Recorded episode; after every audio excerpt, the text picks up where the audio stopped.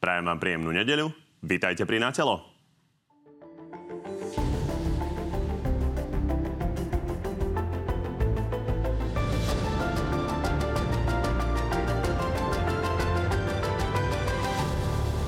Koalícii sa zadrháva expresné zrušenie špeciálnej prokuratúry k pätnástemu januáru. Opozícia ho v parlamente odsúva vďaka obštrukciám a je možné, že sa tak schváliť nestihne. Stiahnite ten promafiánsky balíček. Stiahnem svoj, svoje gate, ako by sme mali stiahnuť tento, tento návrh zákona pod tlakom nejakej opozície. Boj o zmeny v spravodlivosti sa presunul už aj do Europarlamentu a špekuluje sa o hrozbe zastavenia eurofondov. Na Slovensku dochádza k rozvratu právneho štátu. Rušenie úradu špeciálnej prokuratúry nie je v rozpore s dodržiavaním princípov právneho štátu. Koalícia možno bude mať až dvoch kandidátov na prezidenta. es en es nechce podporiť Petra Pellegriniho aj preto, že ten chce svoje finálne rozhodnutie oznámiť až v januári. Nebudem to na tom už nič meniť, už počkajte. Je potrebné, aby Andrej Danko sa rozhodol, že či ide kandidovať on ako osoba. Ja si myslím, že po politickej línie mu to patrí. A okrem toho máme pre vás dnes aj prieskum dôveryhodnosti politických lídrov vrátane prezidentky a premiéra. No a našimi dnešnými hostiami sú vicepremiér a minister životného prostredia za es en es Tomáš Taraba. Dobrý deň. Dobrý deň. A podpredseda parlamentu a šéf Progresívneho Slovenska Michal Šimečka. Takisto dobrý deň. Dobrý deň a peknú adventnú nedeľu všetkým. Pani, poďme na najväčšiu tému posledných dní, a to vládne zmeny v spravodlivosti. A pripomínam si, čo k tomu vlastne minulý týždeň ešte povedal v Na telo minister vnútra. Ja vám garantujem, že ak sa, ak sa špeciálna prokuratúra zruší, tak sa nezruší ani jedno jediné trestné stíhanie a každé jedno bude normálne, štandardným spôsobom pokračovať. Len my sa aktuálne dozvedáme, že síce nie je teda zrušením špeciálnej prokuratúry, ale vlastne tými zmenami v trestnom zákone sa nemajú rušiť nejaké trestné stíhania, ale vlastne celé kauzy, ktoré sú už aj vyšetrené, už niektoré dokonca aj na súde. Takže ako toto vnímať? Špeciálna prokuratúra hovorí, že je to šité na konkrétnych obvinených a obžalovaných. Pán redaktor, čo hovorí špeciálna prokuratúra na svoju obhajobu je jedna vec, to, čo je realita, je úplne druhá vec. Špeciálnu prokuratúru nemá... Pán, pán minister vnútra hovoril, nič sa nezruší. Áno, nič sa nezruší. Slovensko je anomália v Európe. Špeciálnu prokuratúru sme nemali ako podmienku vstupu do Európskej únie. Nemajú iné štáty, nemajú Rakúsko, Nemecko, Francúzsko.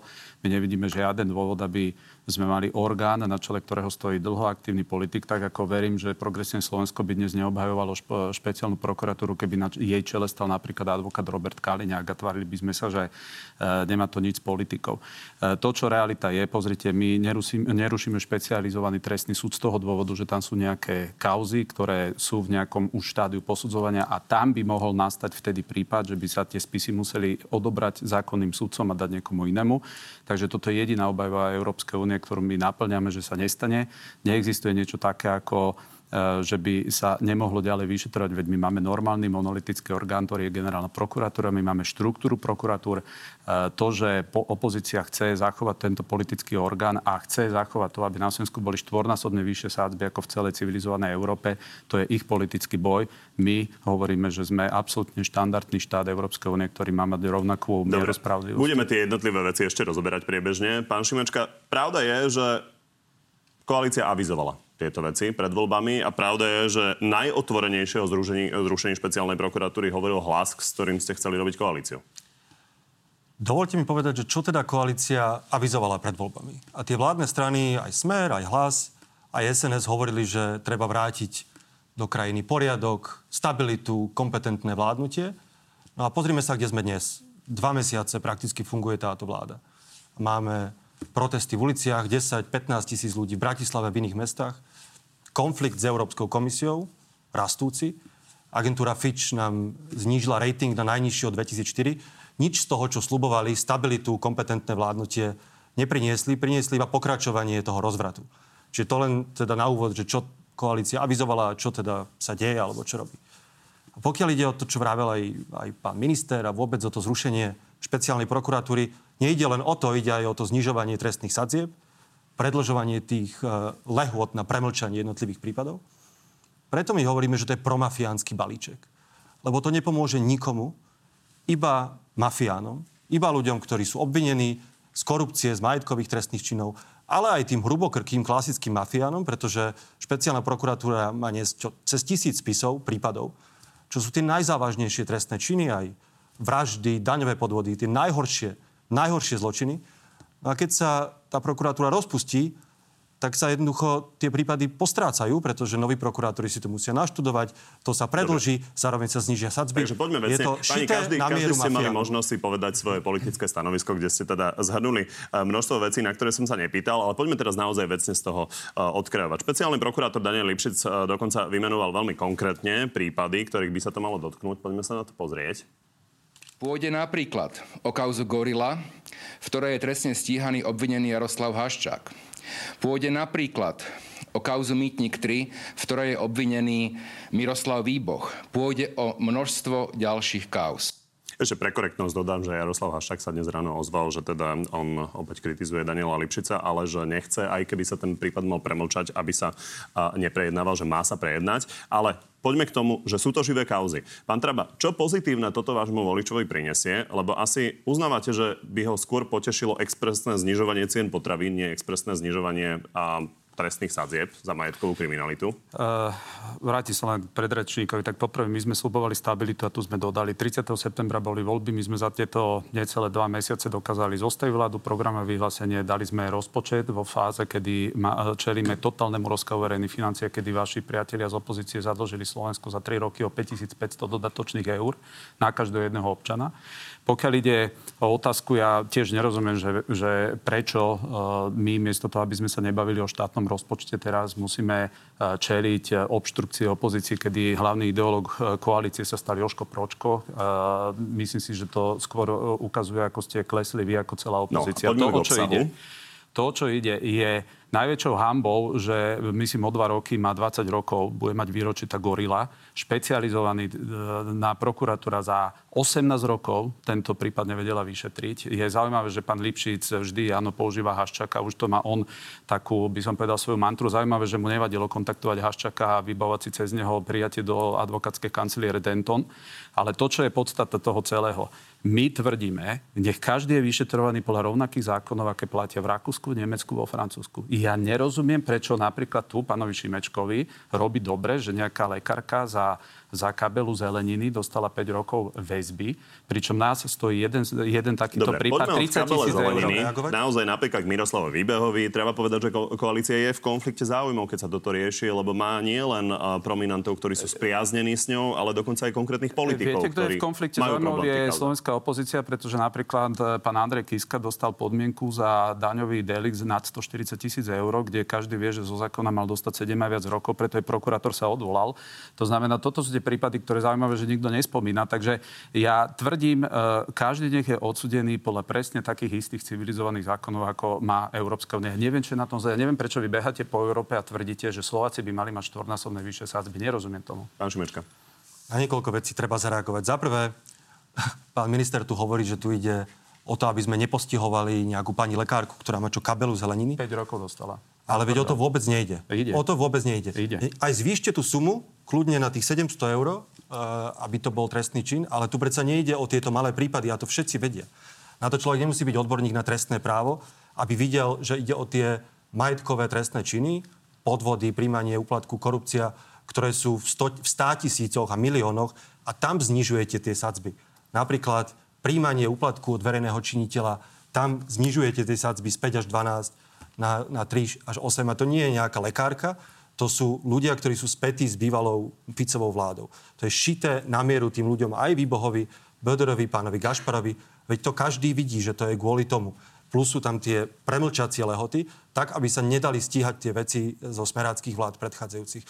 Tam nejde o nejaké malé trestné činy, o to, aby ste ochránili nejakú lekárku. Tam ide o tie krabice od šampanského, kde je stopäťdesiat tisíc a viac. To za prvé. Pokiaľ ide o ten, pokiaľ ide debatu, nech reaguje pán, no, no, uh, dovolite, pán vicepremiér. Ešte, ešte, ešte zareagujem na tie európske porovnanie. Lebo to je dôležité. Áno, sú krajiny, ktoré nemajú špeciálnu prokuratúru a je ich relatívne veľa v Európskej únii. Ale zároveň sú krajiny, ktoré nemajú generálnu prokuratúru, také ako máme my. Zároveň sú krajiny, ktoré nemajú ústavný súd napríklad v Európskej únii. Viete, to sa nedá takto priamo porovnávať. Tie naše sadzby sú vyššie za korupciu, za majetkové trestné činy. Jednoducho preto, lebo máme problém s korupciou. od čias Mečiara a potom cez tie Ficové vlády. V každej krajine sa to posudzuje podľa kontextu. Dobre. A náš spoločenský kontext je taký, že máme obrovský problém s únosom štátu, preto existuje špeciálna prokuratúra, ktorá má výsledky a má pokračovať a nie sa rušiť kvôli tomu, že chránite svojich ľudí.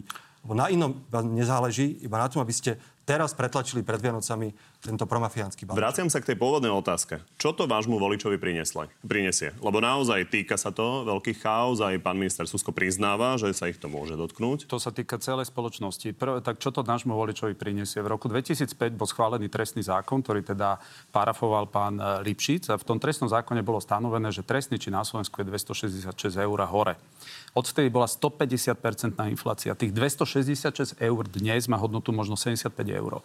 To, čo robíme teda v prvom kroku, a preto, ak sa tu budeme baviť, že kto všetko budeme zvýhodnení, tak to, čo my robíme, my zohľadňujeme, že za tých dvadsať rokov na Slovensku sa zvýšili všetky reálne ceny o stopäťdesiat percent. Našou povinnosťou vás všetkých, myslím, zvýšiť a zohľadniť to, že tých dvestošesťdesiatšesť eur v roku dvetisícpäť... To už pán Šimečka no, povedal, že to vám aj berie, aj že kabela zeleniny je tým vyriešená, ale poďme k tým veľkým kauzám. Vy, vy ma nekonfrontujte, prosím vás, tým, že ľudia protestujú. Vy zvolávate ľudí do ulic, to je v poriadku, to je demokratický inštitút. Ja vám garantujem, že za nás a koalíciu nikto tých vašich priaznivcov, ľudí, čo chodia protestovať, nebude nazývať opicami, dezolátmi, ak to robila predošla vládna koalícia. Dúfam. My sa k ním správame úctivo, pretože to je výsada demokracie. Nebudeme na vás posielať vodné diela, ako to robila predošla vládna koalícia. Nie, to ste vyrobili, vaša, vaši predchodcovia.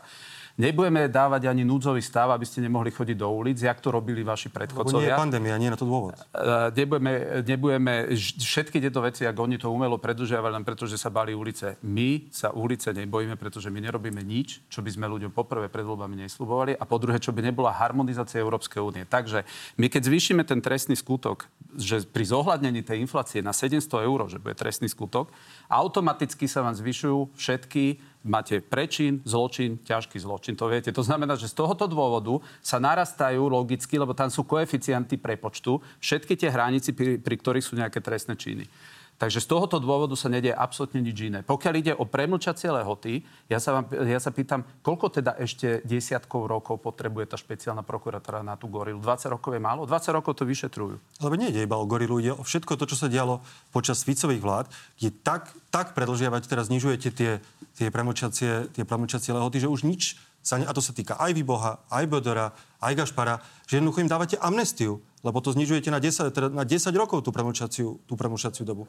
A predsa, veď to nejde, naozaj nejde o tie drobné krádeže alebo o tie drobné úplatky. Ide o veľké majetkové trestné činy. A to nezvyšujete podľa nejakého koeficientu, to zvyšujete násobne. To zvyšujete napríklad zo stotridsaťtri tisíc na sedemsto tisíc pri, pri korupcii a, veľkého rozsahu. Áno, pretože to ešte raz si to naštudujete. Ešte raz si to naštudujete. To nie je inflácia, pán minister.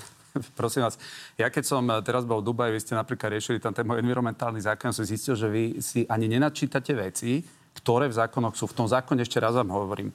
Vy keď zvýšite z dvestošesťdesiatšesť eur na sedemsto, lebo zohľadňujete tú infláciu od roku dvetisícpäť, vám sa následne všetky e, ďalšie tie pásma zvyšujú adekvátne, lebo to, tam je násobok. Takže to nie je teraz, že tu niekto umelo nadhodnocuje nejakú cenu. Uh...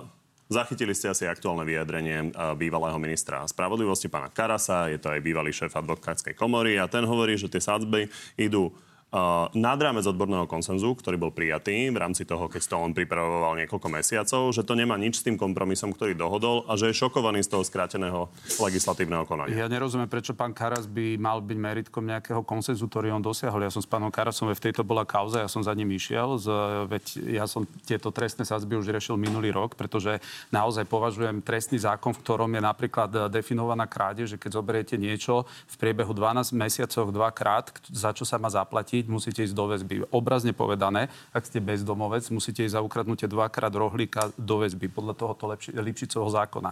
Ten zákon je od hlavy po päty absolútnou anomáliou, ktorý má bližšie k Severnej Korei ako v civilizovanej Európe. To, že vy máte problém napríklad so zákonnými sadzbami, preto my nemáme problém komunikovať s Európskou komisiou o tomto zákone, pretože on je kópiou toho, čo existuje na západe. Tam nenájdete žiadne anomálie. To, že vy, a tu je tá najväčšia hanba, že slovenská opozícia v podobe Progresívneho Slovenska K D H iniciuje pred tým prázdnym parlamentom, kde ste mimochodom sedeli len vy, iniciujete aktivity, aby západné štáty postihli slovenských lekárov, učiteľov, aby ste im pobrali eurofondy len preto, že vy tu prežívate povolebnú frustráciu. To je niečo tak hanebné, že to, to, že to robilo ká dé há, ktoré nehlasovalo za štát, Slovenskú republiku a nechcela samostatný štát, to už na to sme si zvykli. Ale vy ste človek, ktorý ste tvrdili, že prinesiete nejaký, nejaký nový vietor do slovenskej politiky a vy idete aktivovať voči Slovensku články, ktoré, keď si aj prečítate ten list z Európskej komisie, tam nie je jediná reálna výhrada. Ja som si ten list čítal. Pozrite sa, pán minister, ja som bol podpredseda Európskeho parlamentu, prvý zo Slovenska, čiže trochu tomu rozumiem. Poznám tých ľudí, poznám tie procesy a preto viem, že klamete. Preto viem, že klamete, lebo žiadne konanie proti Slovensku nemôže spustiť Európsky parlament. Spúšťa ho Európska komisia, kde mimochodom teda podpredsedom je Maroš Šefčovič, bývalý smerácky kandidát na prezidenta. Je to Európska komisia, ktorá rozhodne, že či ide o porušenie právneho štátu alebo nie. A keď hovoríte, že komunikujete s Európskou komisiou, no tak potom ako reagujete na jej výčitku, že to nemáte schvaľovať v skrátenom legislatívnom konaní. Európska komisia vás listom varovala. Nech to nerobíte potichu, náhulováta v skrátenom legislatívnom konaní. A vy ste sa na to vykašľali. Európska komisia potom, čo ten zákon, a dúfam, že nebude, ale potom, čo ten mafiánsky balíček bude prijatý, tak posúdi, či je to v rozpore s našimi záväzkami, s hodnotou právneho štátu, alebo nie. S tým nesúvisia europoslanci, ten, tý právomoc má Európska komisia. A v skutočnosti je to na vás. Ten, kto ohrozuje povesť Slovenska, prípadne aj európske fondy, no to je vláda, to ste vy. Keď to budete takto pretláčať, tak sa môže stať, že komisia začne to konanie, ale to nebude kvôli mne. Ani ľudia na námestí nie sú kvôli mne, alebo kvôli Progresívnemu Slovensku, sú tam kvôli tomu, čo robíte. A presne takto bude aj s Európskou komisiou, ak začne konanie ako proti Orbánovi, alebo ako proti poľskej vláde. A nebodaj, ja to nechcem, ale nebodaj sa to dotkne slovenskej ekonomiky, tak to bude vaša zodpovednosť. A potom to môžete, a potom to môžete vysvetľovať svojim voličom. Režu, poprosím, aby si našla vyjadrenie Roberta Fica o, o tých eurofondoch, ktoré ste spomínali, aby sme sa k tomu nemuseli vrácať. A toto presne chcete, pretože ste frustrovaní z toho, že na západe to nikto nerieši. Pretože my sme trikrát proaktívne išli do Európskej komisie, ukázali sme im, nech sa páči, toto je ten zákon, o ktorom my tu roky, tu, tu sa táto debata vedie roky, to bola jedna z kľúčových. O rušení uh, špeciálnej prokuratúry sa vedie roky. Samozrejme, to bola jedna z kľúčových agend, kde my hovoríme, že Špeciálna prokuratúra je jeden zo z hlavných pilierov porušovania ľudských práv. Tu sú rozsudky ústavného súdu. To, že ste si vy, a chcem sa vás teda spýtať, súhlasili by ste s tým, že by sme my prišli s aktívnym politikom, ktorý nikdy nebol prokurátor, navyše, ktorý má ešte záznam v registri trestov a dlhoročný aktívny politik z jedného politického spektra. Dobre, že by sme my vám povedali, poďte zaň ho dať hlasy, dáme ho na čelo prokuratúry a budeme sa tváriť, že tá prokuratúra je nadstranická, že ide len do detailov. Tak takéhoto ste si vy zvolili na čelo špeciálnej prokuratúry. Hovorím vás ako opozíciu aj vrátane uh, teda Jožka Pročka, ktorý je ideologickým vodcom dnes opozície. A to, čo chcem povedať pre vás, vy ste frustrovaní z jednej veci, že Západ na to nereaguje, ak ste si mysleli historicky, že reagovať budete. Takže ste, Chodíme s témy do témy. Takže ste takže, preniesli takže debatu na, takže ste preniesli debatu na, na pôdu Európy. Ja som nikdy debatu zareagujte a poďme sa pozrieť na to, čo tvrdí Robert Fico. Tak, tak zaprvé, ja vôbec nie som frustrovaný, naopak mňa celkom teší, koľko ľudí chodí na námestie a chcem im za to poďakovať a vyzvať ich, aby prišli na ďalší protest teraz v útorok o, o šiestej na námestí es en pé v Bratislave. Ja som rád, že ten tlak funguje a že sa odsúva prerokúvanie toho promafiánskeho balíčka v parlamente, že ten tlak má zmysel. Vôbec nie som frustrovaný, naopak. A viete, pokiaľ ide o, o Európsku komisiu, veď ona vás vyzvala, že zastavte to. Nie Európsky parlament, Európska komisia vás vyzvala, že aby ste to zastavili. No a vy to ignorujete. Druhá vec je, že v Európskej únii neexistuje harmonizácia trestnej politiky. To nie je kompetencia Európskej únie. Každý štát to má upravené podľa svojho. A preto ja predpokladám, že keď ten promafiánsky balíček prejde, tak Európska komisia k tomu bude kritická, lebo ide jednoducho na ruku mafiánom a podkopáva právny štát na Slovensku. To, čo potom Európska komisia ďalej urobí, to už je na nej, to není ani na mne, ani na nikom inom. Je to vaša zodpovednosť. A posledná vec k tomu, že k tomu politikovi na čele... Poďme si pripomenúť naozaj, lebo je to zásadná téma, eurofondy, takže poďme si pripomenúť, čo tvrdí Robert Fico o opozičných poslancoch a europoslancoch. Je doslova neuveriteľné, že slovenskí opoziční europoslanci žiadajú Európsku komisiu, aby potrestala Slovensko nevyplatením európskych fondov, veriac, že to poškodí slovenskú vládu v očiach verejnosti. Pán Šimečka, je toto tak? Lobujete v zákulisí za potrestanie Slovenska? Samozrejme, že nie. Pochopiteľne, že nie. Nikto z nás si nepraje, aby Slovensko prišlo či už o tie staré alebo akékoľvek nové eurofondy alebo plán obnovy. Bohužiaľ, je to vláda, Je to vláda, ktorá, ktorá ide týmto smerom, ide to pretláčať na silu ide do konfliktu s Európskou komisiou, ale ja za to nemôžem, veď v rukách to má vláda. A druhá vec teda, akože v reakcii na pána Fica, veď on robil, keď bol v opozícii, tak on predsa písal listy predsedničke Európskej komisie o tom, ako sa na Slovensku porušujú ľudské práva a právny štát. On sa stretával s komisárom Reindersom ako predseda hlavnej opozičnej strany v Bratislave, aby kýdal na Slovensko. Ja som nič také neurobil ako predseda najsilnejšej opozičnej strany. Čiže zase buďme trochu, buďme trochu úprimní a buďme trochu konzistentní. A pokiaľ ide posledná vec, lebo musím zareagovať na to, čo vravel pán minister Taraba o tom, že problém je, že pán Lipšic je politik. Ja som ho nevolil. My sme vtedy neboli v parlamente. Dokonca sme upozorňovali vtedy, že to môže byť problém, že je politik a je z iného brehu, je konzervatívny politik.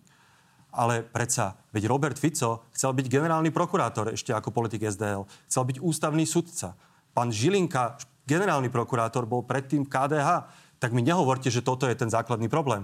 Ten základný problém je, že špeciálna prokuratúra začala vyšetrovať Ficových ľudí, má v tom úspech a tak ju chcete zrušiť. To vidí každý laik, na to, ne, na to netreba ani odborníka na trestné právo. No a poďme odpovedať otázky, lebo teda pán Šimečka tvrdí, že žiaden lobbying nie je v neprospech Slovenska z hľadiska zastavenia eurofondov, takže máte na to nejaké dôkazy? Ale však oni zvolali tam rokovanie parlamentu, síce tam sedeli v celej miestnosti, až mi vás ja bolo ľúto. Vaši poslanci, pán Hojsík, pani Lexmann z ká dé há a tak ďalej, až mi vás ľúto bolo. To ja to tvrdím už dlhšie. Progresívne Slovensko a ká dé há, vy ste spojení pupočnou šnúrou, odkedy už pán Hlina medzi vami chcel urobiť tú spol- známu koalíciu. Ale veď vy ste to tam zvolili, vy ste to tam priniesli, vy lobujete za to, že prosím vás, Slováci si dovolia mať rovnaký trestný zákon ako Nemecko, Rakúsko. Poďte nám zobrať eurofondy. Toto je to, čo vy odkazujete. Vy odkazujete tým ľuďom žijúcim na východe Slovenska, že vám nebudú stávať z europeňazí diaľnice, cesty. Vy za toto lobujete, aby slovenské nemocnice sa nemohli opravovať, aby sme nemohli kupovať nové zariadenia. Za toto vy mrháte čas a energiu a toto, že, vám, že vás hanba nefacka, že toto si dovali, dovolíte vyrobiť Slovákom, nie nám, slovenským občanom. Vy ste platení z ich daní a chodíte lobovať proti záujmom slovenských občanov. A ešte raz poviem, nás nebude niekto poučovať, to ako keby my sme jazdili na zimných pneumatikách v zime a niekto, kto jazdí na letných, nás bude kritizovať, že nemáme v dobrom stave auto. My máme štvornásobné sadzby oproti Európe, kde vy ste na to došli, že my sme tu nejaká Severná Kórea, že my nemôžeme mať rovnaký trestný zákon, ako má Nemecko, Rakúsko, Česká republika. To, že vy sa pozeráte na Slovákov, že na nás treba dlhý bič a malý dvor, tak toto je politika, ktorú my odmietame. A pokiaľ ide o to, áno, ja som si ten list pozrel, došiel piateho dvanásteho a ja som teda čakal, že tam budú nejaké faktické námietky. Nehnevajte sa, tam žiaden faktický spor nie je, pretože nemá byť aký, keď my kopírujeme to, čo u nich na západe funguje. To, že si vy z toho chcete robiť politickú tému, prosím vás, ešte raz poviem, to, že budete volať tých ľudí do ulic, my im zabezpečíme najväčšiu bezpečnosť, nie ako ste to robili vaši predchodcovia, že na nich vodné diela ste posielali a nazývali ich dezolátmi.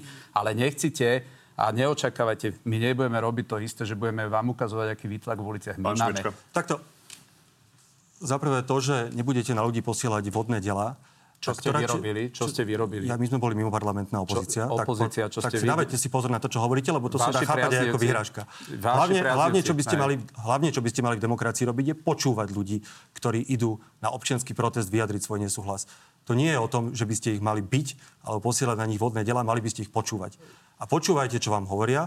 Hovorím vám to aj ja, že to, čo idete urobiť, zrušiť špeciálnu prokuratúru, dať amnestiu skorumpovaným ľuďom z minulých smeráckých vlád, nie je niečo, na čo vás ľudia zvolili.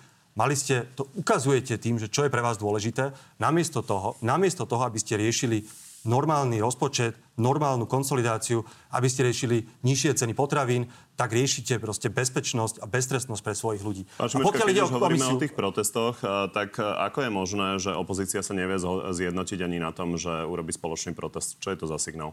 Je protest ká dé há, es a es a pé es, tak ako to bolo minulý týždeň, tak to bude aj teraz, otvorený všetkým. Aj občianskym združeniam, aj iným politickým partnerom, aj v iných mestách. Politickú stranu parlamentu. Oni majú vlastný protest, to je ich legitímne rozhodnutie. Náš je otvorený, náš je otvorený teda každému. Ale ja chcem veľmi dôležité uviesť na pravú mieru to, čo hovorí pán minister.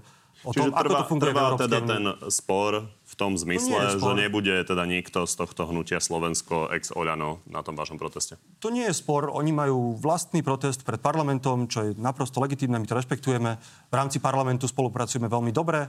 Aj na tom, že sa nám podarilo oddialiť teda to príjmanie toho promafiánskeho balíčku. Tam tá spolupráca funguje dobre. Akurát tie protesty organizujú tri strany. Ale prepáčte, veľmi dôležité, musím reagovať na to, čo pán minister hovoril o tom liste Európskej komisie. Opäť sa ukazuje, že pán minister tomu nerozumie, lebo Európska komisia sa nemôže vyjadriť meritorne k akémukoľvek zákonu na Slovensku, kým nebol schválený. A tento nebol schválený. Európska komisia sa vyjadrila, aby sme to nerobili skráteným legislatívnym konaním. A komisár Reinders verejne v Európskom parlamente povedal, že komisia je pripravená použiť všetky prostriedky. Ak a to nehovorí, ak porušiť, ešte sa nemohla vyjadriť k tomu, že či ten promafiánsky balíček je alebo nie je v rozpore, lebo ešte nie je schválený. Takto funguje Európska komisia. Takto funguje európske inštitúcie, tak si to možno naštudujte. Pán Šimečka, keby ste boli proslovenský politik... Obávam sa, že keď to budete takto tlačiť, ale tak otázka. Sa to môže stačiť. A ja iba poslednú vec, k tomu, že sme slovenskí politici a hajíme slovenské záujmy a hajíme, áno, aj právo, aj zákonnosť a spravodlivosť na Slovensku, patrí aj to, že budeme upozorňovať aj našich európskych partnerov, keď sa tu deje niečo proti právnemu štátu. To je, to je niečo, čo je aj naša zodpovednosť. A mimochodom to robilo presne tak, to robia aj, aj v iných krajinách. A inak to robil aj Robert Fico. To isté. Akurát vtedy ho nikto nepočúval.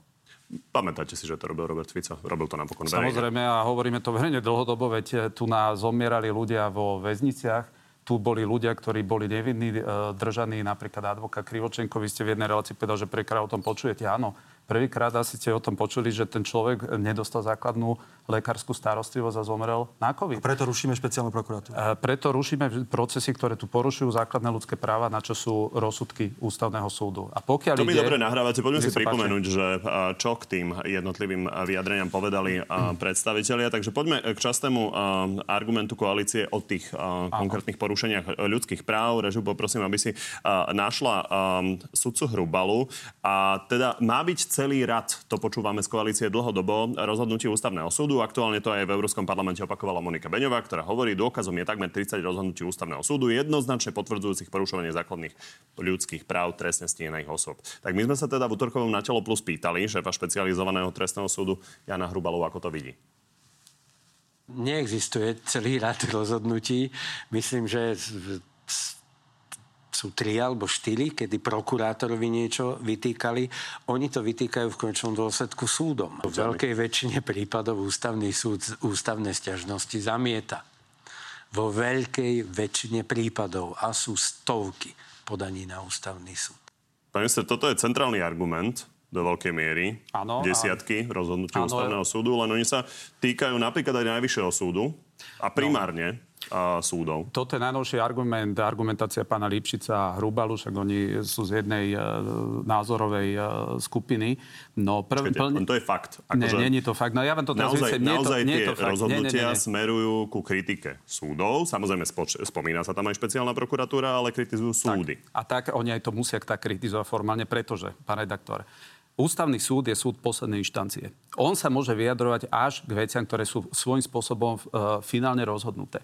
Ak máte prípad, že špeciálna prokuratúra e, nezákonným spôsobom dohliadala na vyšetrovanie, nezákonným spôsobom napríklad sa správala k tým väzňom e, z pohľadu napríklad ich osobnej slobody a podobne, v konečnom dôsledku toto všetko, tá nezákonnosť, sa spečatí rozhodnutím Najvyššieho súdu.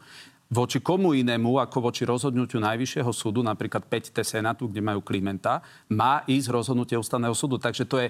Takto len chcem poukázať, takto vás hodí Lipšic všetkých, ktorí ste s ním spolupracovali, do placu, pretože v skutočnosti áno, mori, meritorne to ide proti Najvyššiemu súdu, pretože Najvyšší súd je ten posledná inštancia, ale to nie je dôkaz toho, že ten systém funguje, lebo Ústavný súd vám dal zapravdu. To je dôkaz toho, že ten systém nefunguje. A jednu vec, ja európsky dohovor...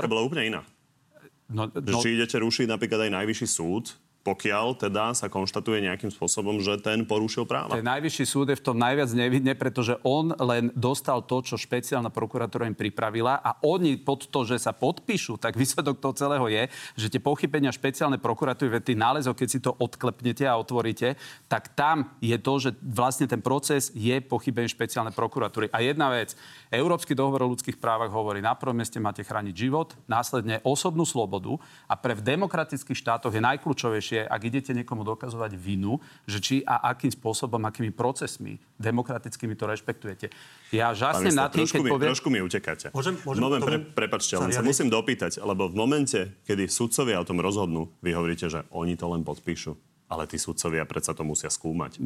Veď oni sa nemôžu rozhodnúť hoci čo podpísať, no, tak to by sme nepotrebovali súd a môže to rovno urobiť prokuratúra. No, tak keď napríklad rozhoduje najvyšší súd o vzati niekoho do väzby, on rozhoduje, to veľmi dobre viete, iba od podkladov, ktoré dostane v podstate zo špeciálnej prokuratúry, keď rozhoduje o väzbe. On ner- a to je to, čo sa tu častokrát tak marketingovo falošne hovorí, že veď sudca uznal, že tam je dôvodné. No dôvodné je to, čo im špeciálna prokuratúra dala, pretože je rozdiel, že či ste odsúdení na základe nejakého riadneho konania, kde sa odvoláte na najvyšší súd, alebo keď sa rozhoduje iba o vašej väzbe. A práve tu sú tá najväčšia miera porušení ľudských práv, že tí súdcovia sa, áno, rozhodujú na základe merita veci, ktoré dostanú zo špeciálnej prokuratúry a tá, tá, ten ústavný súd povie potom najvyššiemu súdu, že tu si pochybí, lenže on sa rozhoduje na základe toho, čo dostanú zo špeciálnej prokuratúry. Dobre, necháme reagovať pána Šimečka. Pán Šimečka, ale my sa samozrejme nepýtame len na argumenty jedných, ale na argumenty aj oboch. Takže Ján Hrubala dostal otázku aj na tých deväťdesiatštyri percent úspešnosti špeciálnej prokuratúry, o ktorej neustále hovorí Jan, e, pán Daniel Lipšic a opozícia to tiež e, po ňom opakuje. A pán Hrubala hovorí, že to je štandardná úspešnosť. Hm. Že na tom nie je nič výnimočné. Um, a vy to opakujete ako opozícia. Ja to neopakujem, ale tam myslím, že je dôležité aj poznať, že z koľkých prípadov, a myslím, že špeciálna prokuratúra ich má o mnoho viac ako napríklad generálna prokuratúra, čiže aj to číslo má väčšiu hodnotu, ale to teraz nechajme bokom. Ja som pozorne počúval pána ministra. Ja len, že sa to spomína zase na ale... vašej strane ako argument, a keď ja generálna prokuratúra má uh, takúto úspešnosť no, tak tiež, tak to nie je argument. Tiež je to na podporu toho, že ju netreba rušiť, mimochodom, keď má obdobnú úspešnosť ako iné. Ale ja som teda pozorne počúval pána ministra a mám taký pocit, že on sa v tom tam tak zamotal aj sám, že tomu snáď ani nemôže veriť tomu argumentu. Lebo že teda vlastne nám hovorí, že, že, že najvyšší súd alebo súdy sú nesvojprávne, lebo vlastne im to všetko pripraví iba prokurátor a potom súdy aj tak iba slepo podpisujú. Tak naozaj potom na čo máme tie súdy? K tomu tak argumentu... To pri väzbe, k tomu, pri vzáti do väzby, však si naštudujte, ak to je jasné. A čo tam za advokát to... nevyjadruje? Pozrite sa, pokiaľ ide o tie nálezy ústavného súdu, veď to je smiešne. Pán, pán premiér a možno aj pán Taraba hovorí o tom, že je nejakých tridsať alebo koľko dvadsaťšesť nálezov ústavného súdu. Tri sa týkajú špeciálnej prokuratúry priamo všetky, všetky. A ďalšie sa týkajú rozhodnutí trestného senátu najvyššieho súdu, ktoré riešila špeciálna prokuratúra. No, no v tom istom sledovanom období za tie tri roky bolo tisícpäťsto nálezov ústavného súdu, ktoré, ktorý konštatoval procesné porušenia aj porušenia ľudských práv. A týkajú sa všetkých možných inštitúcií štátu, aj civilného senátu najvyššieho súdu, aj generálnej prokuratúry, aj krajských prokuratúr. Takže nebudeme teraz, asi sa zhodneme, že ich nebudeme všetky rušiť. Viete, koľkokrát aj Európsky súd pre ľudské práva konštatoval, že Slovensko porušilo ľudské práva svojich občanov. A čo znamená, že si zruším republiku? Jednoducho stávajú sa chyby a na to máme ústavný súd, aby na ne poukázal, aby, aby došlo k náprave. Ale neznamená to, že musíme zrušiť inštitúciu, ktorá inak normálne funguje a dosahuje výsledky. A mimochodom teda je právoplatne dvadsať plus odsúdených ľudí zo časov smeráckých vlád za korupciu a majetkové trestné činy. A naopak, neexistuje jediné rozhodnutie súdu, ktoré by konštatovalo, že špeciálna prokuratúra manipuluje vyšetrovaniami alebo koná na politickú objednávku. Ak mi jedno také rozhodnutie súdu ukážete, tak aj zahlasujem za váš promafiánsky balíček, ale neexistuje také. Nikdy súd neskonštatoval to, čo tvrdíte vy. Je to úplne zrejmé, že to je účelová, účelová argumentácia, aby ste si obhájili, prečo dobre musíte amnestovať svojich ľudí a zrušiť špeciálnu prokuratúru. Za pol hodinu ste... Fakt je, že keď sa pozrieme, ja tu mám rozhodnutie ústavného súdu o generálnej prokuratúre, je tu dvetisíc eur finančné zadosťučinenie z dvadsiateho tretieho marca dvetisícdvadsaťtri, porušenie ochrany ľudských práv, dohovoru o ochrane, tu mám ďalšie šesťtisíc eur, opäť generálna prokuratúra, porušené základné právo sťažovateľa, Ústava Slovenskej republiky, dohoda. Čiže takisto generálna prokuratúra má takéto rozhodnutia. E, e, ešte raz sa chcem spýtať, že či ešte potrebujete ďalšiu polhodinu, aby ste vysvetlili Slovákom, prečo na Slovensku musia mať štyronásobne vyššie sadzby, ako majú v Rakúsku. Tak povedzte, prečo? Pretože v Rakúsku, sme deli, na, národ... pretože v Rakúsku dobre, ani v Nemecku vidím, vidím, neuniesli štát vidím, že... predchádzajúce vlády. A v Českej republike tiež nie. V Českej republike tiež nie do tej miery, ako u nás. Ale napríklad v Českej republike nemajú generálnu prokuratúru, majú štátne zastupiteľstvo. Preto vám hovorím, že to sa nedá. Pán Šimečka, prepáčte. Chcem vás poprosiť. Keď sa pozrieme na to, že argumentujete, že sú porušované ľudské práva. Tuto je ústavný súd o generálnej prokuratúre. Ústavný súd o generálnej prokuratúre. Tak sa len pýtam, že prečo sú toto argumenty v momente, kedy sa to deje aj pri generálnej prokuratúre? Pán redaktor, je úplný rozdiel. Poznáte to asi, nie? Samozrejme, však tých, však tých, tých rozsudkov, to, čo tu rozprávate, že je tisícpäťsto rozhodnutí ústavného súdu, tak keď si to rozkliknete, čo ste si nerozklikli, toho sa týka asi osemsto rozhodnutí, sa týka toho, že neboli dodržané lehoty. Áno, máte nejakú hierarchiu. Prieťahy v konaní, ale aj porušovanie ľudských práv. Jasné, a napríklad prieťahy v konaní sú aj preto, lebo uh, vzhľadom na to, že od roku dvetisícpäť sa nezohľadnila stopäťdesiat percent inflácia na Slovensku, tak na Slovensku sa musia všetky uh, orgány činné v trestnom konaní a následne zahlcujú súdy vyjadrovať ku všetkým trestným činom nad dvestošesťdesiatšesť eur. Pokiaľ ide o to, že na čele špeciálnej prokuratúry je predseda politickej strany, ktorý dvadsať rokov nič nerobil, lebo viedol politický boj s jednou politickou časťou spektra. Ale ste sme už boli, vyčítali ste to pánovi Šimečkovi, on povedal, že on by ho nevolil, takže to mám pocit, že máme vyriešené. A z tohto skúste, pohľadu... prosím, reagovať na toto, že pokiaľ argumentujete pri špeciálnej prokuratúre rozhodnutiami ústavného súdu, prečo to neprekáže pri generálnej prokuratúre? To... Lebo je pravda, že tie porušenia sa dejú, naozaj inštitúcie na, na Slovensku ich robia a máme ústavný súd, ktorý rozhoduje o tom, kde pochybili. Práve preto hovoríme, že vážnosť tých porušení, ktoré sa týkali pri napríklad špeciálnej prokuratúre, ktorá nastavovala tento systém kajúcnikov, kedy si zobrali nejakých troch kajúcnikov, na ktorých majú všetko postavené, čo im dnes jedno za druhým páda, najmä cez tieto rozhodnutia, ktoré dnes sú na ústavnom súde. Toto sú, pozerám tu, okresný súd, okresný súd. Tuto máte... Nie, to, čo máte vyznačené. Tuto máte... generálnej prokuratúry. Čo padá? Ja tomu nerozumiem. Aj tie prípady, kde boli tí kajúcnici, predsa súdy povedali, dali do veľkej miery zapravde špeciálnej prokuratúre. Veď tí ľudia boli odsúdení nezávislým súdom. Kde hovoríte, že niečo padá? Máme zopár nálezov ústavného súdu, áno, ale to predsa nie je dôvod rušiť inštitúciu. Samozrejme, že to je najväčší dôvod rušiť tú inštitúciu. No potom by ste zrušili všetky. Pretože tá inštitúcia ako taká nie je normálna inštitúcia v rámci Európskej únie. Ja nerozumiem, prečo, prečo vy, ešte raz sa hovorím, keď funguje v každej vo svete systém bez špeciálnych prokuratúr, nevidím dôvod, prečo vy potrebujete na Slovákoch uplatňovať poprvé štvornásobne vyššie sadzby cez prokuratúru, ktorá nie je štandardom Európskej únie. Keď máte vy pocit, že my máme ísť cestou nejakej Severnej Korei, že potrebujeme na Slovákoch na Slovákoch nejakú inú formu uh, tvrdej uh, politiky, tak to povedzte na rovinu, ale neplatí ani to, čo hovoríte, že na Slovensku je väčší problém s korupciou ako v iných štátoch, pretože v Európskej únie máte šesť skupín štátov od A po F, Slovensko je v skupine B, aj keď je tam nižší priemer. A výsledok tohoto je, veď to, či na Slovensku je alebo nie je korupcia, v každom štáte je nejaká korupcia. A otázkou toho je, že prečo si myslíte, že no, riaden systém uh, generálnej prokuratúry, riadny systém vyšetrovania nevie odhalovať uh, potom uh, korupcie?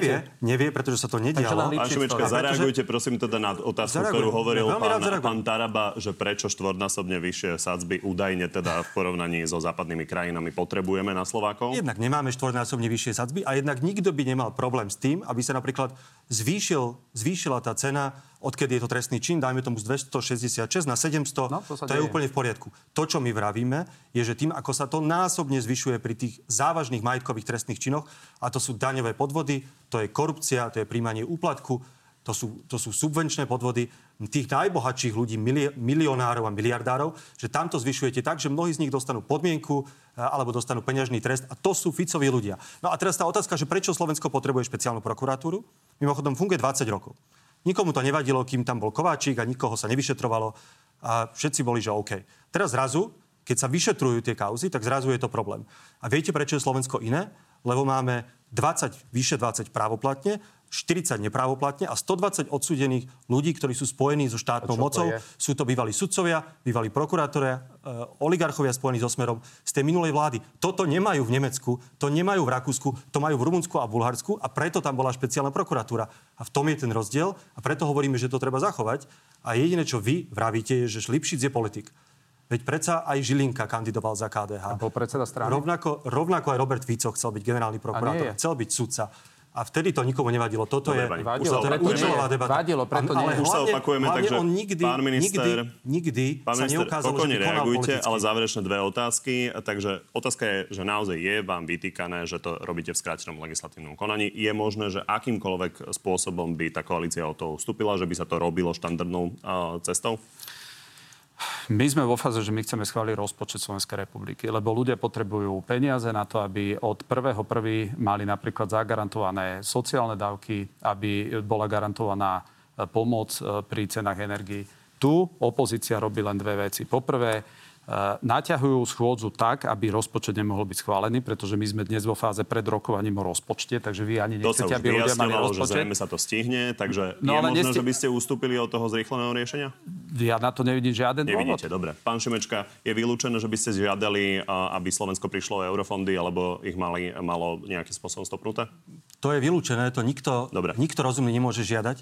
Ešte dovolte sa vyjadrím k tej situácii v parlamente, lebo to je veľmi dôležité. Nikto nevie, čo sa udeje v parlamente. Je tam, treba povedať, je tam treba povedať chaos. Ale to, čo, to, je, to, čo je kľúčové, je, že my žiadame, aby stiahli ten promafiánsky balíček. A potom sa kľudne dorokuje rozpočet, uh, takže si môžete vybrať, pán minister, či je vám prednejší rozpočet ale, a zastropované ceny energií a pomoc ľuďom, ako ich vravíte, alebo je vám prednejšia pomoc mafiánom. Stiahnite, stiahnite tú novelu trestného zákona a dorokuje sa rozpočet. Vyberte si, je to, na, je to na vás. Vyberte si. Ďalej máme ďalšie témy, takže poďme na ten, na ten avizovaný uh, prieskum dôveryhodnosti lídrov strán. Tu sú výsledky. Najdôveryhodnejším je Peter Pellegrini, ktorému verí štyridsaťšesť percent ľudí, druhá je prezidentka s dôverou štyridsaťdva percent, tretí Robert Fico má tridsaťsedem percent, Andrej Danko má rovných tridsať percent, Michal Šimečka dvadsaťsedem percent, Milan Uhrík dvadsaťšesť percent, Milan Majerský dvadsaťpäť percent, Richard Sulík dvadsaťtri percent, Igor Matovič jedenásť percent, a šéf Aliancie Kristian Foro desať percent. Môžeme sa ešte pozrieť na dlhodobý vývoj dôveryhodnosti aspoň tej prvej trojice. Robert Fico si od leta drží tridsaťsedem percent, Zuzana Čaputová a Peter Pellegrini naopak od volieb narastli. Prezidentka sa dostala z augustových tridsaťšesť percent na aktuálnych štyridsaťdva percent a predseda Hlasu tiež stúpol o šesť percent zo štyridsať na štyridsaťšesť percent. Keď už hovoríme teda o Petrovi Pellegrinim, ktorého sme spomínali, tak si poďme pripomenúť, že čo tu hovoril o jeho kandidatúre a váš predseda Andrej Danko. My chceme vedieť, či Pellegrini ostane predsedom Hlasu, alebo chce byť len prezidentom. Pre mňa sú to veľmi vážne veci. Ja mám vážnu obavu, ak by Pellegrini bol prezident, tak táto vláda sa rozpadne.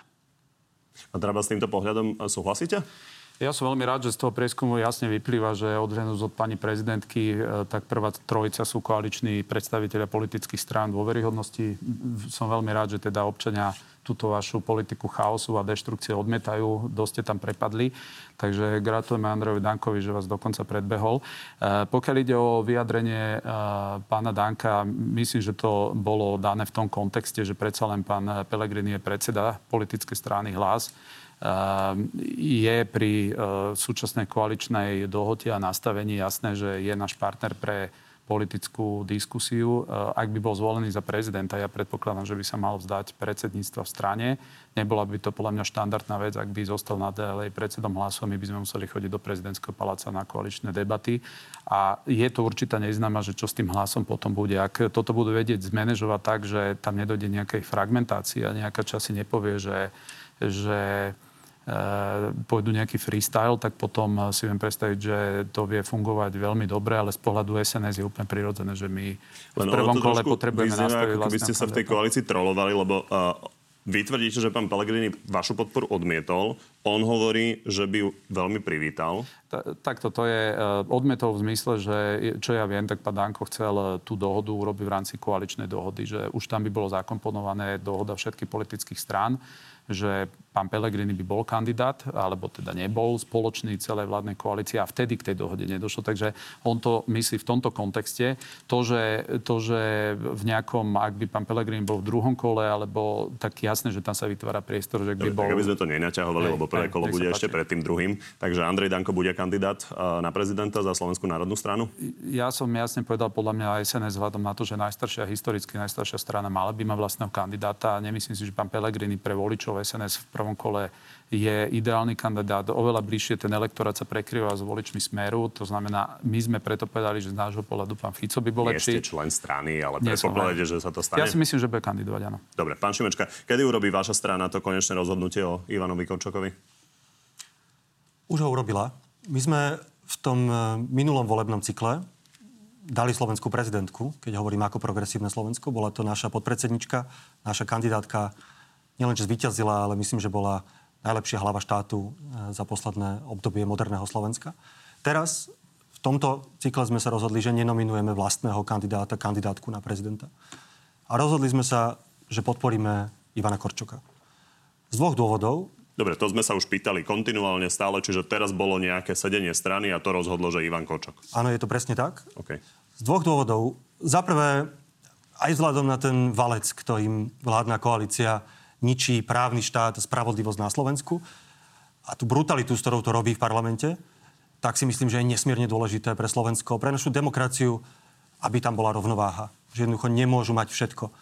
A Peter Pellegrini nemôže byť prezident už len z toho dôvodu, že teraz napomáha všetkému tomu, čo sa deje v parlamente, ale aj z toho dôvodu, aby na Slovensku bola táto politická rovnováha. Druhý dôvod je samotná osobnosť Ivana Korčoka, ktorého považujeme za skutočného vlastenca, ktorý celý život hájil slovenské záujmy, má skúsenosť ako minister zahraničných vecí, dlhoročný diplomat. Je jasné, že bude aj ako prezident dobre reprezentovať Slovensko, že bude hájiť národné záujmy, či už vonku, alebo doma vo vnútornej politike. A preto by som chcel, a budeme to robiť dobre, až pani. Počas tej kampane, odporučiť našim voličom, majú vlastný rozum, zachovajú sa ako, ako uznajú za vhodné, ale my im budeme odporúčať, aby volili Ivana Korčoka. Takže konečne už budeme mať snáď nejakých kandidátov. Andrej Danko to oznámi ešte pred Vianocami? Ja si myslím, že áno. Že, nie, takto do konca roka by to malo ohlasiť. Si myslím, že by to bolo férové, lebo keď aj od pána Pellegriniho chcel, že nech sa skôr rozhodne, tak mal byť potom aj on dať jasné to vyjadrenie. Rozumiem. Tak poďme na záverečnú rubriku.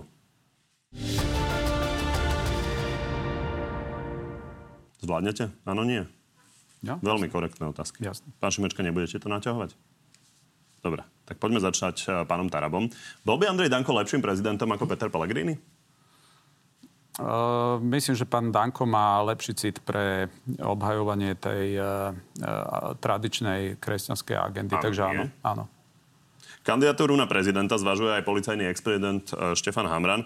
Privítali by ste, keby kandidoval?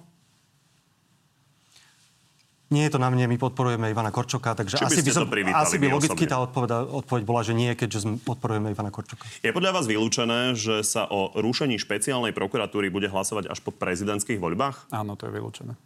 Objaví sa na útorkovom opozičnom proteste na pódiu aj Igor Matovič? Nie. Ak by sa stal Peter Pellegrini prezidentom, mal by si podľa vás klub es en es nárokovať predsedu parlamentu? Uh, mal by si nárokovať nejakú úpravu koaličnej dohody, buď pre rozdelenie niektoré ministerské kresla alebo predsedu parlamentu. Za predpokladu, že by es en es mala dať podporu pánovi Pellegrinimu. Budete pre rušenie špeciálnej prokuratúry žiadať Brusel o stopnutie eurofondov pre Slovensko? Nie. Ďakujem pani, že ste prišli do Markízy. Ďakujem aj my. Ďakujem pekne. Znáteľo je to na tento rok všetko. Vidíme sa opäť v novom roku po sviatkoch v nedeľu siedmeho januára. Ďakujeme, že nás sledujete a šťastné veselé.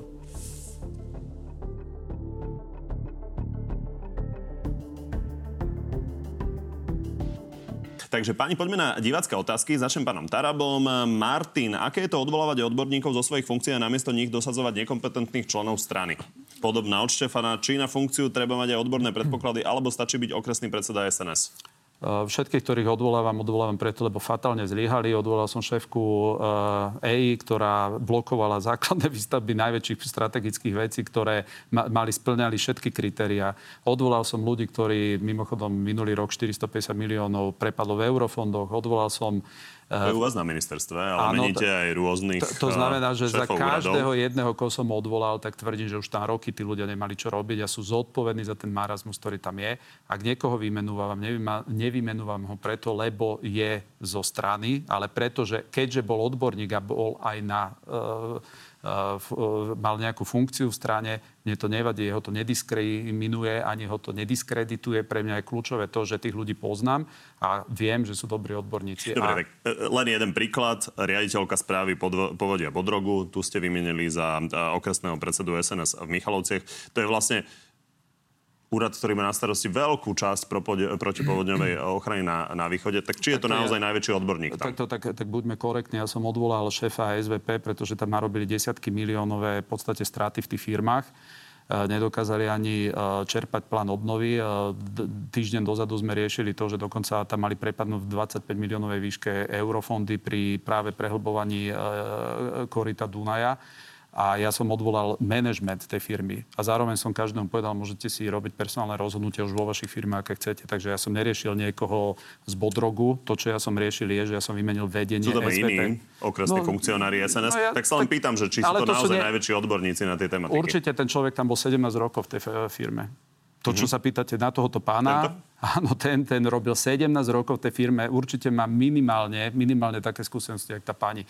Takže toto sú, toto sú iba také, by som povedal, z helikoptery e, informovania. Ten človek Pane, je ťažký odborník. Je to odborný. Séria, naozaj je to kobercový nálad na, na ja, všetky tie úrady. Vy ste kritizovali napríklad Oľanov za to, že si e, akým spôsobom si vymienialo šéfov okresných úradov, takže je legitímne sa tam baviť, či sú to naozaj najlepší nominanti. Jasné, preto si môžeme aj na hodinu toto dať. Ja vám ku každému poviem, koho som odvolal, ako som tam dal. A ešte raz hovorím, teda tohoto, čo hovoria, že okresný, tak ten, ten okresný na východe je sedemnásť rokov pôsobí v S V P na východe. Dobre, tam potom je výskumný ústav vodného hospodárstva, Banské múzeum, Zolbornice a podobne. Uh, pán Šimečka, uh, Jana, nech vysvetlí, ako prestane byť es er právnym štátom, keď moc v štáte je rozdelená na zákonodárnu, výkonnú a súdnu a takto aj ostane. Navyše, keď sme pri vstupe do EÚ žiadnu špeciálnu prokuratúru nemali. Mali sme tu o tom štyridsať minút diskusie. Ak prejde tento promafiánsky balíček, ako ho nazývame, tak je to de facto amnestia pre ľudí, ktorí trestne stíhaní, obvinení, buď sa im tie tresty premlčia, alebo dostanú podmienku.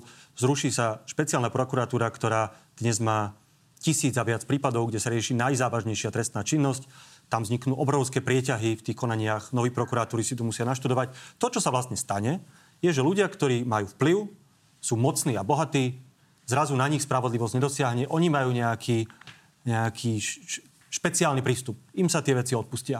A takto nemá v právnom štáte byť. Právny štát je okrem iných vecí, je aj o delbe moci, okrem iných vecí je, že všetci sme si pred zákonom rovní.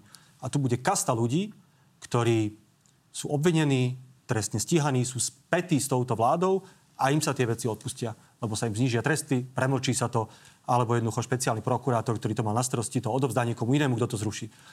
V právnom štáte majú byť všetci pred zákonom rovní, bez ohľadu na to, kto má aké politické konexie. Tá istá téma od Františka. Prečo chcete znížiť tresty za úplatky a rozkladanie štátneho majetku? Prečo je to také nutné a súrne? Chcete brať úplatky a kradnúť? Lebo to je logická odpoveď. Toto dezinformačne je postavená, by som povedal, argumentácia. Slovensko jediné, čo robí, ide dať sádzby na úroveň Rakúska, Nemecka, Českej republiky, celej civilizovanej Európy. Uh, nikto tu nejde nikomu ani, uh, by som povedal, zaručovať beztrestnosť. Slovensko nie je banánová republika, kde ak nebudete mať špeciálnu prokuratúru, ktorú v Európe nikto nemá, tak neviete vyšetrovať trestné činy. Slovensko má úplne stabilizovaný stav, mimochodom vyše dvadsať tisíc prokurátorov. Uh, odmietam to, že jediný kvalitný prokurátor je politik Daniel Lipšic.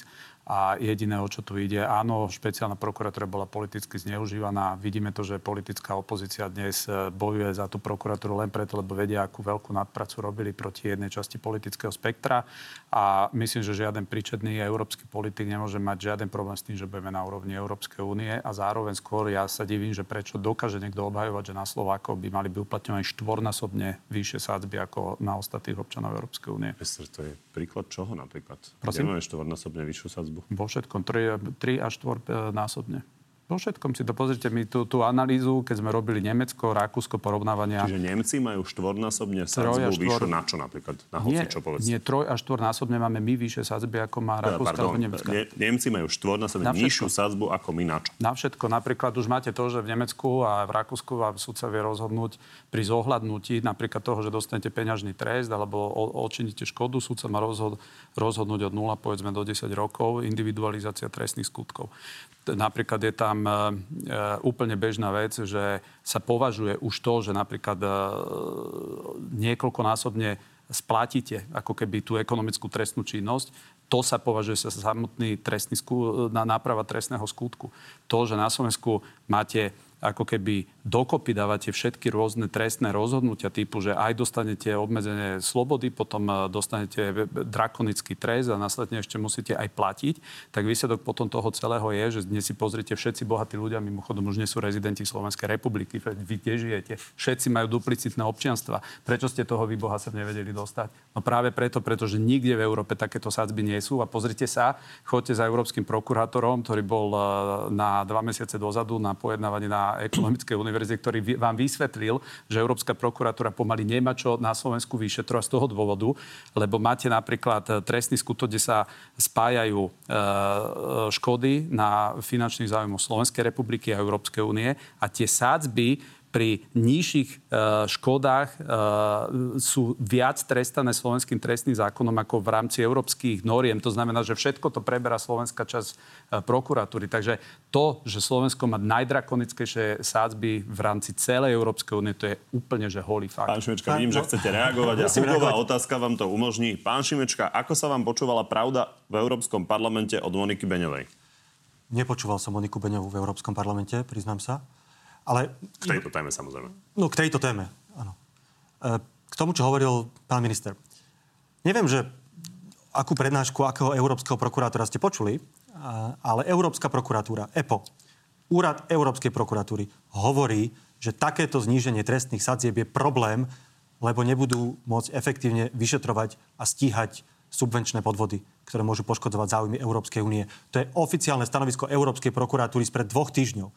Tak, tak nehovorte ja to... mi, že, toto, že, že, to, že hovoria niečo úplne opačne na nejakej prednáške, že oficiálna európska inštitúcia zvažuje, že sa obráti na Európsku komisiu, lebo tie znížené trestné sadzby komplikujú život, pretože nebude môcť stíhať euro, eurofondové podvody, lebo mnohé z tých vecí nakoniec aj tak reálne nebudú potrestané a bude tam na konci podmienka alebo peňažný trest. To je stanovisko Európskej prokuratúry, inštitúcie. Neexistuje po tomto trestnom zákone, že by v niečom Slovensko malo nižšie sadzby, ako je na, ako je na západe. Rozumiete? To je to, že vy... No, Ja, vy, dezi- vy chodíte s... dezinformovať týchto ľudí, ak ste to robili teraz ja v Európskom parlamente. Ja nie, Európska prokuratúra potom dezinformuje. Proste, vy chodíte to, čo ste urobili v Európskom parlamente, že ste si tam robili tú seansu, kde ste sedeli vy sami, politici za pé es a ká dé há, a apelovali ste tam na to, aby slovenským ľuďom boli odrezané eurofondy a popri tom chodíte tieto hoaxy šíriť po Európe, pritom ste ani ten zákon sami ešte nevideli, keď ste to robili. A problém, ktorý je, neexistuje, a to je to, čo tvrdíme, aj sme to povedali po rokovaní vlády, po novelizácii tohto trestného zákona budeme mať nižšie sádzby a stále ich budeme mať vyššie, ako je, ako je štandard Európskej únie. Toto je realita. Takže ak chodíte rozprávať o Slovákoch do Bruselu, že mali by byť penalizovaní trojnásobnými sádzbami, že by tu mali platiť tie veci, ako v tom trestnom zákone sú, že keď dvakrát do roka ukradnete rohlík ako bezdomovec, pôjdete do väzby, to tam je, tak potom budete toto si mať ob, ob, obhajovať tu. Ale my Nie, odmietame... Skorumpovaní politici, skorumpovaní úradníci, špeciálne tí, ktorí okradajú Slovensko a Európsku úniu na eurofondoch, to hovorí Európska prokuratúra, to nehovorím ja, že tie zníženie tých trestných sadzieb je problém. A pôjdete po Európe, urobíte si, lebo však vy ste e, zaujímavé, ako sa profilujete vo, voči Smeru, pretože ste odchovaní na smerackých e, týchto asistentských peniazoch. Pôjdete po Európskej únii a budete rozprávať o tom, že nech si zvýšia trojnásobné sadzby, nech sa dostanú teda na našu úroveň? Bo čo to s tým má? A čo to s tým má? A prečo ja, nechcete, ja, aby Nemci chránili európske peniaze takisto ako my? No, no, trojnásobne vyššími sadzbami? Sú nemecké peniaze, naše eurofondy, takže zase pozor. Ale hlavne v Nemecku ani v Rakúsku nemajú taký problém s korupciou a nestíha sa toľko, nestíha sa toľko podvodov. Ale opäť vravím, to nehovorím ja. Ja nie som odborník na trestné právo. To hovorí Európska prokuratúra. A mimochodom, a povie to asi aj Európska komisia, doteraz hovorí, že to nemáte s skráteným legislatívnym konaním robiť. Ja, ja nehovorím nič subjektívne, ja sa len odvolávam na stanoviska Európskej inštitúcie. Keby to bolo tak, ako vravíte, že harmonizujete niečo, čo Áno. je v Európskej únii bežné, tak snáď sa nesťažuje na to Európska prokuratúra. To, čo sa vám snažím povedať, je, že v Európskej únii neexistuje spoločná trestná politika. To nie je jak v životnom prostredí, nie je to jak, jak v monetárnej politike. Tu jednoducho nie sú tie sadzby rovnaké a nemajú byť rovnaké, lebo každá krajina je iná. A slovenskí politici chodia lobovať po Bruseli, aby sme my mali štvornásobné väčšie sádzby ako jediní v Európe. A keď ich nebudeme mať štvornásobné, aby nám zobrali eurofondy. Toto je to, čo vy robíte. Tomáš, stále nezverejnil mail zo školy o očkovaní a vyhadzove, kedy prizná, že klamal. Viete čo, teraz, ak ste by to pripomenuli, tak hneď na to pôjdem. Zverejnite. Hneď, ak ho nájdem, hej. A pripomeniem teda tým, Jasne. Čo sa nevideli, že, že sme Jasne, sa tu ja už o tom bavili, že ste zabudol. Hovorili, že kvôli boli teda očkovaniu bol niekto vyhodený. A, takže, Braňo, plánujete predstaviť vlastného kandidáta, alebo podporíte pána Korčoka? To už som zodpovedal, podporíme pána Korčoka. Kedy budú lacnejšie potraviny a energie? No hneď v tom momente, ako slovenská opozícia bude podporovať napríklad, aby sme mohli vôbec v parlamente rokovať, pretože to, čo robia dnes, že oni naťahujú rokovania parlamentu a zabraňujú nám schváliť základné zákony a súčasťou napríklad už tohoto rozpočtu je, aby vôbec ľudia si mohli dovoliť kupovať potraviny pri tých cenách, ako sú. Po druhé, práve preto napríklad sme prijali si aj... mohli dovoliť kupovať potraviny? Uh, áno, práve preto aj sme napríklad museli urobiť výmenu na šéfa URSO, pretože to, že nám schválil zo dňa na deň stodvadsaťpäť percentný nárast cien uh, plynu, tak to všetko je to, čo zvyšuje následné výrobné náklady slovenských poľnohospodárov. Verím, že slovenská opozícia nebude obštruovať parlament, keď budeme napríklad príjmať zákony o tom, aby sme uh, dokázali uh, rozšíriť, keď to tak poviem, uh, poľnohospodárskú aktivitu na Slovensku, pretože to, čo je náš dnes problém, že, že máme iba tridsaťosem percent. Ako v najbližších týždňoch teda nemajú čakať, že by ste riešili tie lacnejšie potraviny, lebo mali to na billboardoch aj vaše kolegovia, aj vy? Viete čo, veď základný predpoklad vôbec, aby ste čokoľvek mohli riešiť v štáte, je mať schválený rozpočet. Takže ja, ja chcem vyzvať pána Šimečka. Ak tomu rozumiem správne, tak dôvod, pre ktorý neriešite váš predvolebný sľub lacnejšie potraviny, je kvôli opozícii. Že máte väčšinu v parlamente, čokoľvek môžete schváliť, ale teda nie sú lacnejšie potraviny, lebo opozícia. Perfektný argument. Ešte raz to, to, vysvetlíte svojim voličom. To, to, kto dnes vidí, slovenská opozícia asi, koľko už to robíte tam, že Jožko Pročko chváli vás, vy chválite Jožka Pročka, ako dobre vystúpil. To už trvá asi, neviem, piaty deň či koľkatý a my sa nevieme dostať k schváleniu základných zákonov. Základný zákon na to, aby ste vedeli čokoľvek v štáte robiť, pretože nemáte, no, musím, nemáte nič viac, ako je rozpočet Slovenskej republiky so všetkými rozhodnutiami, ktoré z toho vyplývajú, napríklad pre ministerstvo pôdohospodárstva. Ak bude, ak bude provizorium, nevieme čerpať pre slovenských poľnohospodárov. Napríklad, napríklad eurofondy... No, ve, si no, no veď my si ho schválime, vy sa nebojte. No, my vás potom necháme vyrozprávať s Jožkom Pročkom, budete dvadsaťštyri hodín denne tam rokovať, my ten rozpočet schválime a následne len to mi je ľúto, že práve keď máme takúto opozíciu, ktorá nevie, vzhľadom na to, že tá frustrácia v ich rádoch je enormná, nevedia dnes robiť nič iného, okrem toho, že chodia žalovať na Slovákov, do Bruselu chodia vybavovať, aby sme došli eurofondy, aby sme mali ešte nižšiu potravinovú sebestačnosť. Kto si pozrie rokovania parlamentu, nič len tam nerobujete, len lobujete za to, aby sme bankám nezobrali z, z jeden celá jedna miliardového zisku päťsto miliónov pre ľudí. To sú všetko veci, ktoré vedia ísť do práve tých podporných opatrení aj na vykryvanie cien pre sociálne vrstvy. Ja viem, že sa tomu smejete, pretože celý život ste žili iba z európskych peňazí, aj, aj keď vám nevadilo, že išli od smerackých vašich e, po, politikov, ale my, e, chcem vás aj v touto cestou poprosiť v mene Slovákov, nerobte zlé aspoň pri štátnom rozpočte, nechajte ho prijať, my si ho príjmeme, nepotrebujeme vaše hlasy. A potom si sa chválte s Jožkom Pročkom, kto lepšie čo povedal, sedemdesiat sa tam ku všetkému hlaste, ale nechajte aspoň ľudí a slovenské firmy, aby dostali základnú pomoc.